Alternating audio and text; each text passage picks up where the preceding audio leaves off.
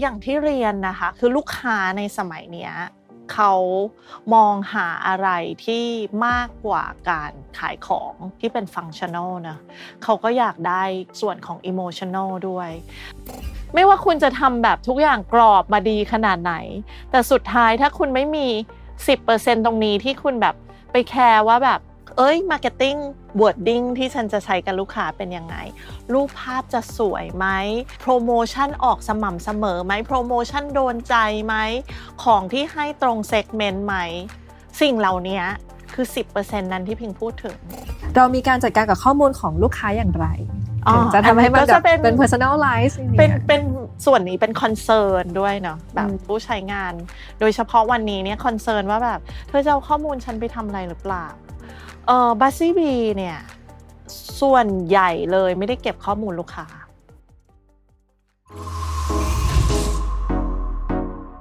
Mission to the Moon. Continue with your mission. Tech Monday Tech Transformation Tomorrow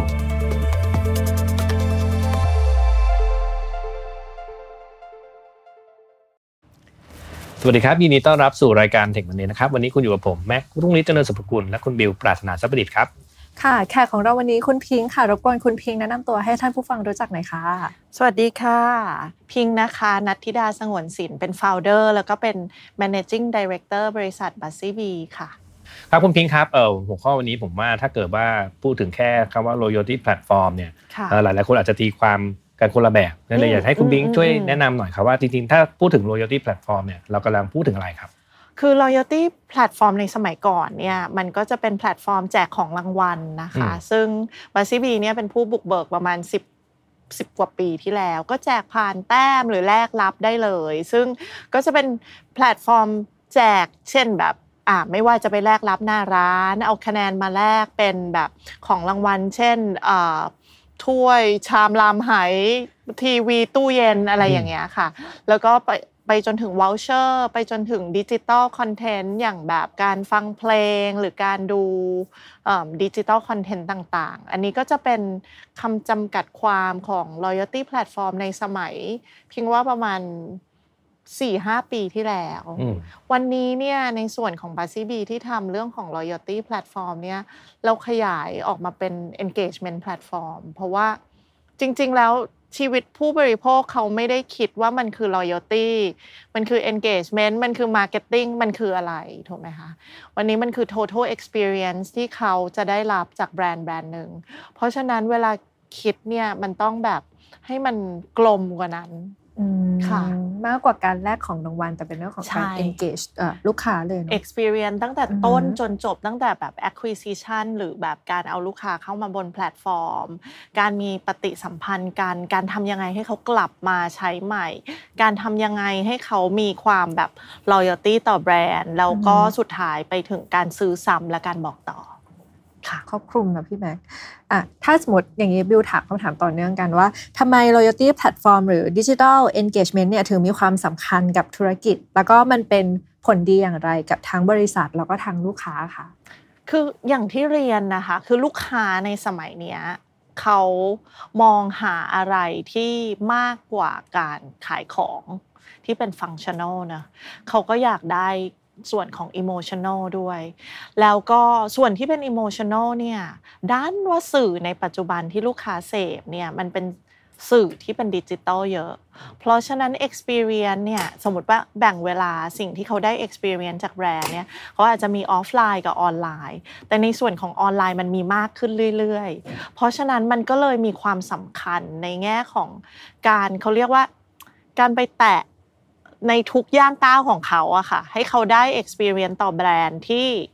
ที่มีความชัดเจน ทีนี้ส่วนของ loyalty เนี่ยมันจะอยู่ในส่วนของ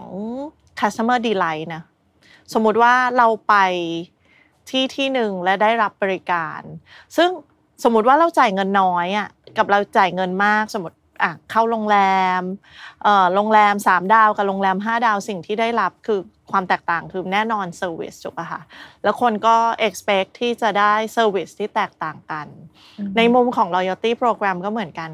คนมีความคาดหวังต่อแบรนด์ว่าเขาจะได้ service เท่านี้แต่สุดท้ายถ้าทำยังไงให้เขาได้เยอะขึ้นอะอีกนิดนึงอะมันก็จะเป็น feel good คอนเทนต์มันก็จะเป็นแบบเออ brand love มันก็จะตีความไปเป็นหลาย ๆ อย่าง ซึ่งมูลค่าตรงนั้นเนี่ยมีความมหาศาลในแง่ของเอ่อ commercial term เขาบอกว่าคนที่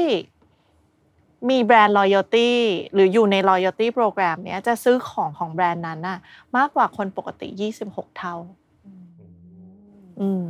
ค่ะ ฟังดูคอนเซปที่คุณพิงเล่ามานี่ก็ดูคอนเซปต์เข้าใจง่ายนะครับอืมแต่ว่า อันวันนี้เรารายการ tech เนาะวิธีเวลา implement เนี่ยมันง่ายแบบที่เราคอนเซปต์คอนเซปที่เล่ามาหรือเปล่าแล้วมันมีอุปสรรคอะไรเอบ้างไหมอพิงว่าเออหลักๆเลยนะคะ เรื่องของ loyalty เนี่ยมันเป็นศาสตร์และเป็นศิลป์นะคือหมายความว่าเออเวลา manage เนี่ยมันมีบัสซี่บีเนี่ยทำ loyalty program มา 300 กว่าแบรนด์ทำเหมือนแบบ ทำจนเป็นอุตสาหกรรมแล้วอะทำจนรู้ว่า segment เนี้ยควรมี experience 1 2 3 4อืมแต่เวลาไปทำจริง ๆ มันเหมือนบอกว่า ถ้าเราทำงานไป 90%สิ่งที่บัตซี่บีรู้ 90%อะ อีก 10%ที่จะต้องทำให้เสร็จเขาเรียก furnace อะแบบความไฟทูนความเจ๋งความแบบละเอียดอ่อน 10%นั้นน่ะกินความสำเร็จ 50%ของงานอืมหมายความว่าครับ ไม่ว่าคุณจะทำแบบทุกอย่างกรอบมาดีขนาดไหน แต่สุดท้ายถ้าคุณไม่มี 10%ตรงนี้ที่คุณแบบไปแคร์ว่าแบบ เอ้ย marketing wording ที่ฉันจะใช้กับลูกค้าเป็นยังไง รูปภาพจะสวยไหมเอ่อโปรโมชั่นออกสม่ำเสมอไหมโปรโมชั่นโดนใจไหม ของที่ให้ตรง segment ไหม สิ่งเหล่านี้ คือ 10%นั้นที่พิงพูดถึงอืมคนวันนี้เนี่ยความอดทนต่ำมาก เพราะฉะนั้นเปิดแอปมาของที่ให้เป็น loyalty ไม่เกี่ยวกับฉันเลยอะปิดเลยปิดเลยนะใช่เออเพราะฉะนั้น10%นั้นน่ะคือแบบ50%ของความสำเร็จ ทีนี้เราจะทำยังไงเอ่อประสบการณ์ก็ช่วย ประสบการณ์ก็ช่วย และการไม่ประสบการณ์ก็ช่วย พูดอย่างนี้ คือประสบการณ์คืออย่างบัสซี่บีทำมา เยอะแยะ เราพอจะเดาออกอืมแล้วพอทำมาเยอะแยะ ก็ต้องล้างสมองตัวเองนะ ว่าสิ่งที่ทำมาเยอะแยะ อาจจะไม่จริงเลยก็ได้ คุณต้องกลับไปฟังผู้บริโภคว่าสุดท้ายอะเขาบอกอะไร เพราะสิ่งที่เราดีไซน์อะอาจจะไม่ใช่สิ่งที่เขาเขาต้องการ แต่ข้อดีของดิจิตอลคืออะไร มันเร็วมาก เพราะฉะนั้นมันไม่เหมือนบิลบอร์ดที่แบบ ฉันคิดมาแบบ3เดือน ฉัน launch ออกไปฉันต้องอยู่บนนั้นเป็นเดือนเดือนอะอืมดิจิตอลคือวันแรกผิดคือเปลี่ยนได้เลยอืมแล้ว Buzzebees วันเนี้ย launch แคมเปญแบบ120แคมเปญต่อวันแปลว่าเปลี่ยนกระจายค่ะ คืออันไหนอ่านมอนิเตอร์เลย top 10 อันไหนยอดขึ้น best lesson คืออะไรอันไหนไม่ work drop ขึ้นลงอย่างเงี้ยเพราะฉะนั้น movement มันมันเร็วมาก ในการที่ให้เราแก้ตัว ทีนี้มาพูดถึงในมุมของแพลตฟอร์มมันก็คือตัว loyalty platform ค่ะนะเข้าใจว่าตัวฝั่ง UX เองจำเป็นจะเป็นต้องลื่นลื่นไหลมากใช่ๆอ่านะใช่ค่ะทีนี้เรามีการนำเทคโนโลยีอะไรมาช่วยในการยกระดับตัว user experience บ้างคะอืมเราใช้หลายตัวนะคะ คือแบบใช้ผสมผสานกันเยอะมาก แล้วก็เอ่อพวก wireframe เนี่ยหลังๆเนี้ย AI มันสามารถ gen wireframe คือสามารถเขียนเคยเห็นเขียน draft ใช่ป่ะคะอืมแล้วใส่เข้าไปแล้ว gen wireframe แล้วสามารถ move wireframe ได้อย่างแบบเขาเรียกว่า move ได้เอง แต่จริง ๆ พิงอะเป็นคนสมัยก่อนเนอะก็ยังชอบ post it พิงรู้สึกว่า post it มันเป็นสิ่งที่ move ง่ายดี เวลาทำพวกดีไซน์อะไรพวกอย่างเงี้ยก็ก็ยังใช้อยู่แต่ว่าในแง่ของเทคโนโลยีช่วงนี้ที่เอามาใช้เยอะๆในบริษัทน่าจะเป็นเรื่องของ AI ที่สมัยก่อนเนี่ยโอ้จะทำสิ่งหนึ่งกว่าจะ mock up ขึ้นมาได้แบบใช้เวลานานมากนี่คือแบบ ไม่ต้อง draft ใน draft ในออฟฟิศแล้วก็ขึ้นมาเลย แล้วก็อีกอันก็คือ b u z z y b คล้ายๆมี UX UI Bible อยู่อืมว่าเราเก็บ best practice ของของที่เราเห็นวิธี user click เวลา UX UI user click เนี่ยมันนับคลิกเลยนะ ว่าแบบหนึ่งแล้วไปสองแล้วไปสามแล้วต้องจบอะ คือห้ามแบบหนึ่งไปสองไปสามไปสิไปสิบคือแบบ drop off ไปไม่รู้เท่าไหร่แล้วใช่ไหมคะก็เราก็จะมีเก็บแบบพวก know how พวกเนี้ยแล้วก็เราก็เอา know how พวกเนี้ยออกมา relaunch แล้วก็ retest ไปเรื่อยๆค่ะ แต่พอมันเป็นแพลตฟอร์มแล้วเนี่ยถึงแม้ว่ามันจะเราจะออกแบบให้ experience มันดีแค่ไหนใช้งานง่ายขนาดไหนแต่ก็จะมีกลุ่มคนหนึ่งที่อาจจะมือถืออาจจะใช้ยากหน่อยเทคโนโลยีใช้ไม่เป็นแบบนี้เราเราจะเอาเราไปช่วยเหลือคนกลุ่มนี้ได้ยังไงบ้างครับเออพิงแบ่งเป็นสองกลุ่มอ่า สมัยที่บัสซี่บีเริ่มทำใหม่ ๆ เนี่ยเราเคยทำให้ช่างอะค่ะ ที่แบบช่างซ่อมมอเตอร์ไซค์เนอะทำ loyalty program ให้คนเติมน้ำมันเครื่อง เพราะฉะนั้นผู้ใช้งานคือช่างที่หน้าอู่เลยอะตอนนั้นเนี่ย loyalty program แบ่งเป็น2 channel channel แรกคือ call โทรเข้ามาแล้วก็ขอแลกของรางวัล อีกช anel หนึ่งก็คือแพลตฟอร์มตัวเนี้ย ปีแรกคน call เข้ามา 50% คนใช้แพลตฟอร์ม 50%ในปีถัดไปอะคนใช้แพลตฟอร์ม 90%คือ learning curve นี่มันสูงมาก ทีนี้ถัดมาอีกหนึ่ง era เนะ era ที่เป็นแบบเป๋าตุงเป๋าตังแลกไทยเที่ยวไทยนู่นนี่นั่น วันนี้เนี่ยจะบอกว่า user ที่อยู่บน Buzzebees เนี่ยอย่าง M150 ก็จะเป็นบุคคลแบบ เหมือนคนขับแท็กซี่ พี่ที่ขับแท็กซี่ พี่แม่บ้านคนขับรถบรรทุก หรือว่ากลุ่มที่เป็น Syngenta เช่นขายปุ๋ย นี่เกษตรกรถึงเกษตรกร ไม่มีปัญหากับการใช้เทคโนโลยีแล้วไม่มีแล้ว สมัยก่อนยังมีนะ โทรศัพท์ไม่รองรับนู่นนี่ตอนนี้คือแบบเพียงว่าศูนย์จุดมันกลายเป็น normของคนสมัยนี้กลายเป็นนอมทีนี้คนที่ใช้ไม่เป็นเลยจริง ๆ ยังไงคำถาม drop เขาไปค่ะ ยากไป เพราะถ้าเกิดแบบโอ้โหโทรศัพท์พี่ยังเป็นแบบ ไม่เป็นสมาร์ทโฟนนี้หรือว่าเป็นสมาร์ทโฟนอันเล็ก ๆ ซึ่งแบบตกขอบมากหรือว่า memory ไม่ได้เนี่ย มันเป็นส่วนน้อยมากมากมากมากแล้วของตลาด คือแต่สมัยที่พิงเริ่มแรกๆ complain เรื่องนี้เป็นแบบ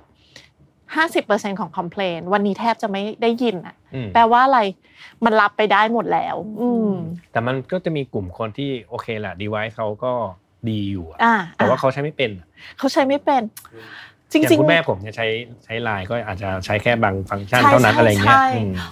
แบรนด์ส่วนใหญ่ตอนนี้ที่เราทำถ้าเป็น mass มากๆจะมา launch ในไลน์หรือกลุ่มที่เป็นแบบถ้าเกิดอย่างเงี้ยค่ะ ผู้สูงอายุอะไรก็จะมา launch ในไลน์เพื่อให้ experience เขาแบบเข้าใน channel ที่เขาคุ้นขึ้นอันนี้อันแรก อันนี้สองหน้าที่ของ UX UI ที่ต้องทำอย่างที่บอกอะค่ะ เวลาเราดีไซน์เนี่ยเรานับ นับ step นะ คือแบบ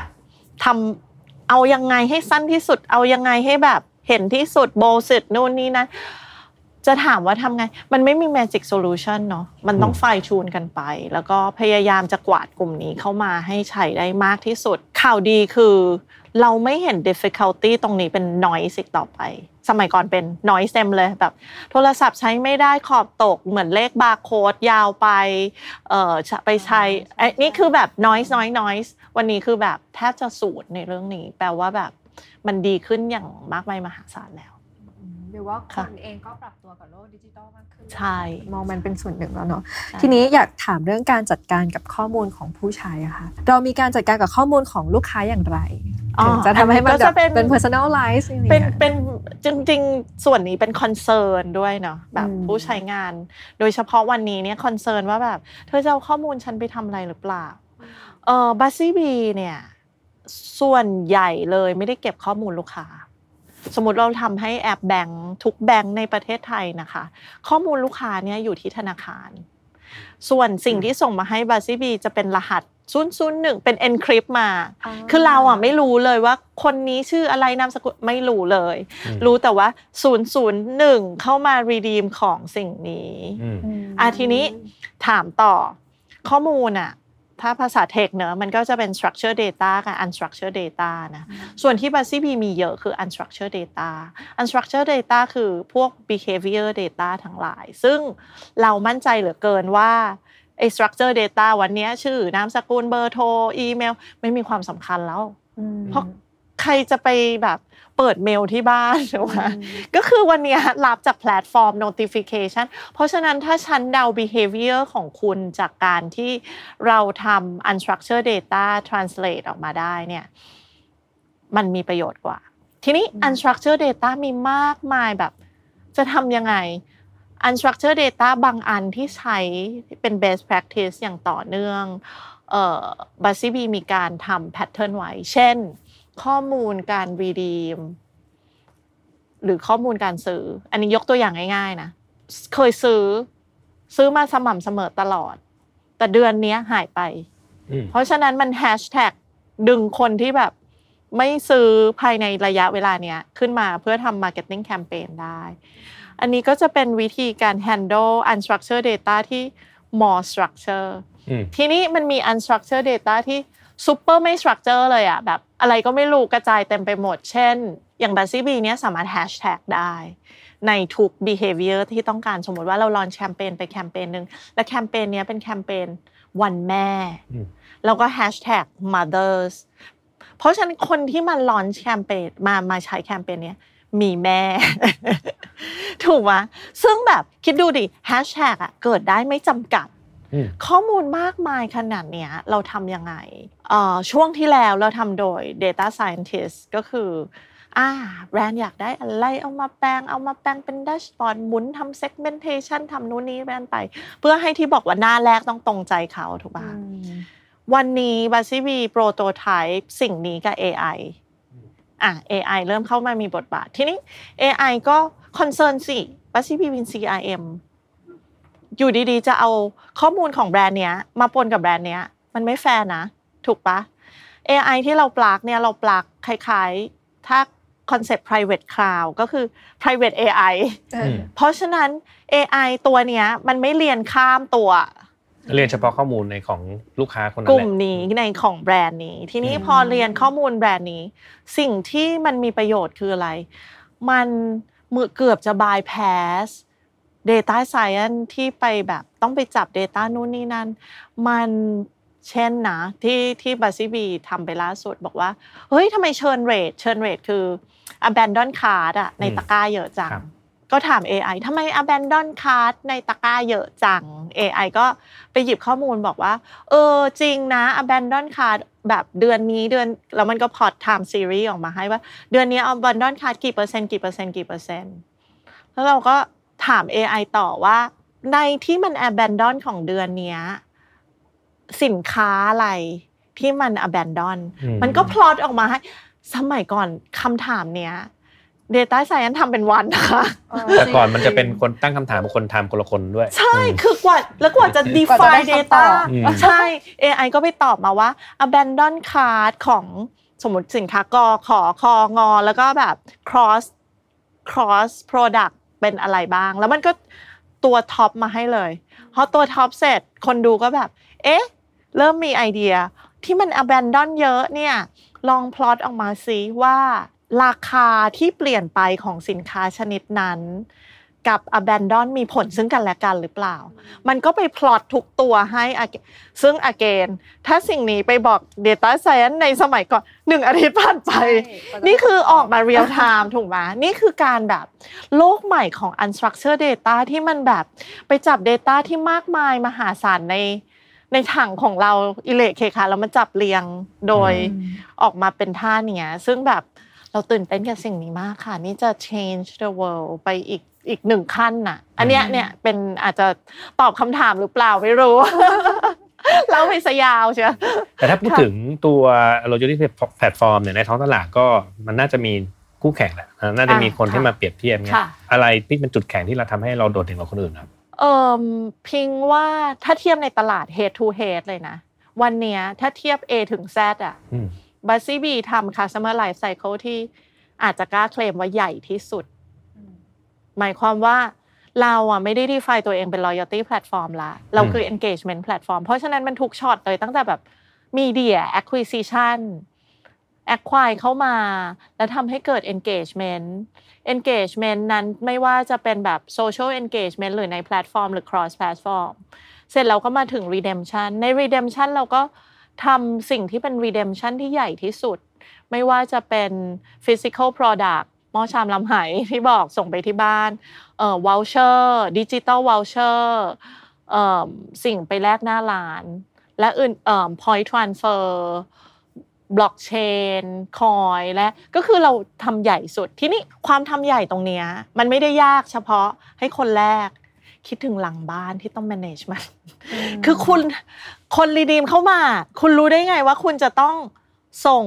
กระเป๋าเดินทางไปให้ลูกค้าคนนี้ โดยเวนเดอร์คนเนี้ยหรือว่า e code ที่คุณซื้อเข้ามา คุณรู้ได้ไงว่า e code ชุดเนี้ยหมดอายุเมื่อไหร่ แล้วคุณแบบไปขอ extend อายุคือมันแบบเป็นเรื่องของความยากหลังบ้านไปหมดเลย อันนี้ก็เรื่องของแบบ redemption เนาะที่ที่ใหญ่เลยก็ยาวเป็นหางว่าวซึ่งพิงมั่นใจว่าคนอื่นไม่มี เรียกว่ามั่นใจเลยนะคือยากมาก สุดท้ายเราไปที่ e-commerce ก็คือเราเอาทุกอย่างที่อยู่บนเนี้ยไปขายบนแบรนด์ .com บวกทั้งบน marketplace ทั้ง Lazada Shopee Line Shopping TikTok แล้วเรารวบตึง marketplace เหล่านั้นกลับมาเป็น loyalty ไม่มีใครทำคือไม่มีใครทำภาพทั้งหมดนี้ แล้วสุดท้ายเราไปมีเพจซึ่งเป็นแบบ influencer page เพื่อทำให้มาบูตพวก loyalty มาบูตแบรนด์แล้วก็มาบูตเรื่องของ e-commerce ทั้งหมดเนี่ยมันรันบนแบบ one single platform ซึ่งถ้าคุณจะไปซื้อสิ่งนี้ทั้ง call center warehouse fulfillment management เพียงว่าซื้อประมาณแบบ 11 ระบบ อันนี้คือข้อแตกต่างเนาะทางด้านเทคนิคทีนี้ข้อแตกต่างด้าน ecosystem อันนี้ไม่ต้องพูดถึง เพราะว่าแบบคุณก็ต้องมี merchant จำนวนแบบสามหมื่นร้านค้า มี SKU หนึ่งล้าน SKU นี่ก็ไปกันใหญ่เลยคือแบบ network ที่มีตรงนี้นี่คือมันใหญ่มากแล้วค่ะ ทีนี้บิวอยากสอบถามในมุมของอการใช้งานตัว loyalty platform เท่าที่ฟังมาเมื่อกี้ส่วนมากจะเป็นการพูดถึงตัวแพลตฟอร์มที่ที่ใช้งานกับกลุ่มลูกค้าทั่วไปเนาะนอกจากกลุ่มลูกค้าทั่วไปสามารถมีกลุ่มอื่น ๆ ได้อีกไหมคะ จริง ๆ แล้วตอนนี้เราขายอยู่ 3 กลุ่มหลัก แล้วก็กลุ่มที่เป็นกลุ่มอื่น ๆ เป็นรายได้หลักเราด้วยซ้ำอีกกลุ่มหนึ่งคือกลุ่มที่เราเรียกว่า B2B B2B เนี่ยเป็นการทำ loyalty ให้กับยี่ปั๊วซาปั๊วเนาะใน port ของ b u z z b เช่นแบบอย่างร้านติดดาวของ Unilever อันนี้ก็เป็นการทำ loyalty ให้กับร้านค้าที่ขายอีกทีหนึ่งหรือว่าทำ loyalty กับ insurance agent สมัยก่อนแบบ อินช r รันเอเจนต์อะทำยอดได้ไปทัวร์ใช่ไหมคะก็แบบไม่มีใครอยากได้ทัวร์ตลอดเวลาฉันไม่ได้เที่ยวบ่อยขนาดนั้น ก็สามารถเอามูลค่าทัวร์มาแลกเป็นสิ่งของต่างๆ ได้ อันนี้จะเป็นกลุ่ม B2B อันเนี้ยดรายยอดขายยังชัดเจนเพียงพวกนี้คือแบบเห็นหน้าเห็นหลังอะเหมือนพิงลองทำกลุ่มเนี้ยแค่เขา รู้ยอดเขาในมือถือ แล้วบอกว่าทำอีกนิดนึงคุณจะได้รายยอดขึ้นแล้วอะอ่า อันนี้ก็จะเป็นกลุ่มหนึ่งที่เป็น B2B นะนอกเหนือจาก B2C อีกกลุ่มหนึ่งคือ B2E loyalty to employee อ่าปัญหาปัญหาเพนพอยต์มันของบาซีบีเลยก็คือแบบ ตอนที่เกิดโควิด เราก็พนักงาน work from home ไม่มีวิธีคอมมูกับพนักงาน ไม่มีการแบบสร้าง engagement ไม่มีอะไรเลย เราก็มาคิดว่าแบบเฮ้ยไม่ได้แล้วอะแล้วฉันเป็นแบบเจ้าแม่แห่ง engagement แล้วฉันแบบไม่มี engage กับพนักงานได้ไง เราก็เลยสร้างตัวนี้ขึ้นมาแล้วก็ข้อดีก็คือรีวอร์ดฉันเต็มเชลเลยอะฉันจะหยิบอะไรขึ้นมาเล่นก็ได้แล้วฉันก็แค่ plug in แล้วก็ HR สามารถ communicate แบบทุกสิ่งทุกอย่างได้ รวมถึงแบบการ drive culture ต่างๆ ขององค์กรที่ต้องการให้เป็นก็จะมีความแบบดิจิตอลมีสีสันอะไรมากขึ้น ก็จะเป็น 3 target group ที่เราทำฟังดูน่าสนใจนะเหมือนเอา gamification มาทำให้ employee มี engagement กับองค์กรมากขึ้น แต่ว่าพอฟังดูแล้วเนี่ยมันก็ดูเหมือน มันจะเป็นอีกทูหนึ่งที่เพิ่มเข้ามาให้ employee แบบครับ เพราะตอนนี้เราผมผมทำงานผมก็มีอีเมลของแหละ Slack บางแหละโอ้มีมีเยอะแยะมากมายอันนี้เป็นเพิ่มมาอีกทูหนึ่งนี่ชีวิตจะดีขึ้นหรือว่า เพิ่มแต่ว่ามันอยู่ในไลน์อยู่แล้วอะค่ะมันก็ไม่ยากอะไร ก็อยู่ในไลน์ของก็เหมือนหนึ่งไลน์แล้วก็สามารถ plug in channel อื่น ๆ ได้ เช่นแบบอีเมล HR หรืออะไรพวกนี้มันก็เข้า channel ของไลน์แล้วก็เปิด เปิดจาก One Central Platform ได้เลย โดยที่เขาไม่ต้องไป 1 2 3 4 อันนี้ก็เหมือนรวมศูนย์ไว้ แล้วเปิดจากที่นี่ก็ไปที่ไหนก็ได้ มันก็ redirect กันค่ะทีนี้ถ้าเกิดผู้ฟังเริ่มสนใจละอยากจะมีระบบอะไรประมาณนี้กับกับพนักงานของตัวเองค่ะ เริ่มต้นยังไง เริ่มต้นเอ่อโทรเข้ามาหาเราก่อนก็ได้หรือว่าอีเมลอ่าขึ้นเบอร์โทรขึ้นเบอร์โทรเอ่อค่ะ คือธุรกิจของพิงมันเป็นธุรกิจที่ต้องขายแล้วอธิบายเนาะพิงว่านี่คือ one of key strength ของ b u z z y b คือเราเชื่อว่าการ launch แพลตฟอร์ม คือการเริ่มต้นของการบริการของเรา ไม่ใช่เมื่อทำแพลตฟอร์มเสร็จนะการ launch วัน day one แล้วเราก็จะเป็น strategic partner ที่จูงมือคุณไปเรื่อยๆ ถ้าคุณสำเร็จคุณก็จะอยู่กับฉันตลอดไป ถ้าคุณ launch แพลตฟอร์มเนี่ยเราแพลตฟอร์มเนี่ยแป๊กแบบ ทำอะไรไม่ได้ marketing ไม่ work นู่นนี่วันหนึ่งเขาก็จะจากเราไปอะเพราะฉะนั้นวินของพิงอะก็คือวินของเขา ถ้าเขาวินเขาก็จะซื้อของ loyalty กับเรามากขึ้น จะทำนู่นนี่นั่นกับเรามากขึ้น ซึ่งแบบไลฟ์ไซเคิลของพิงมันแบบยาวเหยียดเลยอะแล้วแบบถ้าเราสามารถเป็น strategic partner เราแบบทำกับเขาไปได้เรื่อยๆอะมันเหมือน customer lifetime value ของพิงมันมัน unlimited อะถูกไหมเพราะมันพูดถึงการขายของไปคอน sumer แล้วว่า พูดไปถึงการขายของไปยี่ปัวซาปัวแล้วว่า พูดถึงการลด retention rate ใน HR ซึ่งแบบทุกคนใน HR รู้ว่าหนึ่งคนลาออกเทรนนิ่งใช้ใหม่สามหมื่นบาทอะอืมครับถ้าคุณสามารถ retain คนแล้วแบบต่ำกว่าสามหมื่นคือกำไรอืมฟังดูง่ายๆฟังดูที่คุณพิงค์เล่ามานี่น่าสนใจมากมันเหมือนเป็นรูปแบบของการเอ่อ มอง business แล้วก็ทำพยายามต่อยอดเพื่อทำ retain ลูกค้าต่อไปเรื่อยๆ จนขยายมาเป็น digital engagement เนอะใช่ใช่อันนี้ถ้าพูดถึง digital engagement เนี่ยอืมเอ่อคุณพิงค์คิดว่ามันสามารถไปอยู่ใน business model อื่นๆ อีกได้ไหมครับพิงว่ามันอยู่ทุกอันที่ต้องการการขายนะอ๋อคือหมายถึงว่า วันเนี้ยอ้าว even แบบ to HR เห็นไหม HR อืมยังต้องการขายของให้พนักงานตัวเองเลยอะมันคือการขายบางอย่างที่ทำให้เกิด belief ทำให้เกิด engagement ทำให้เกิดบางอย่างแบบ feel good อืม kind of things แต่ว่าเอ่อไอ้ feel good เนี้ยเกิด action ได้เลย เช่นวันเนี้ยอัลบัซีบีก็จะมีแบบ HR staff shop ที่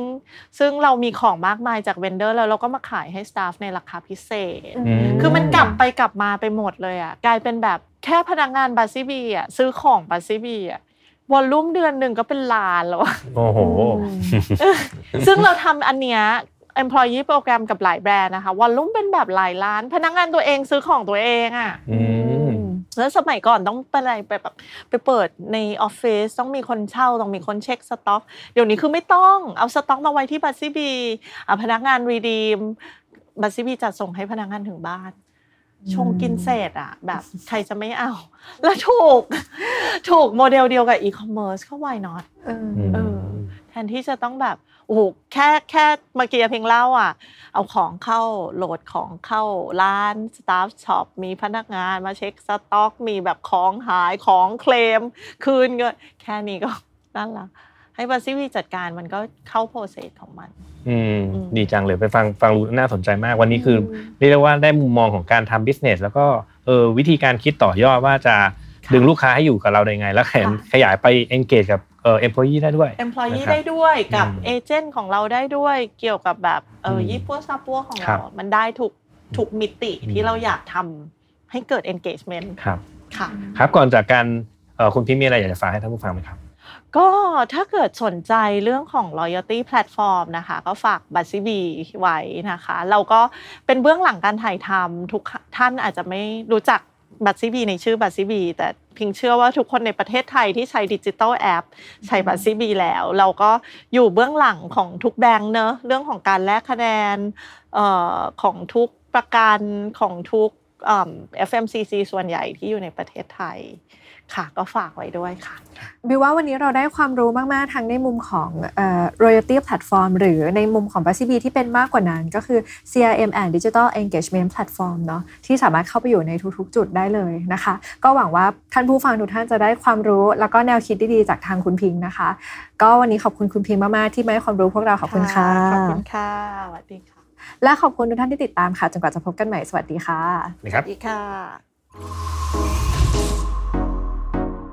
Mission to the Moon. Continue with your mission. Take Monday. Take transformation tomorrow.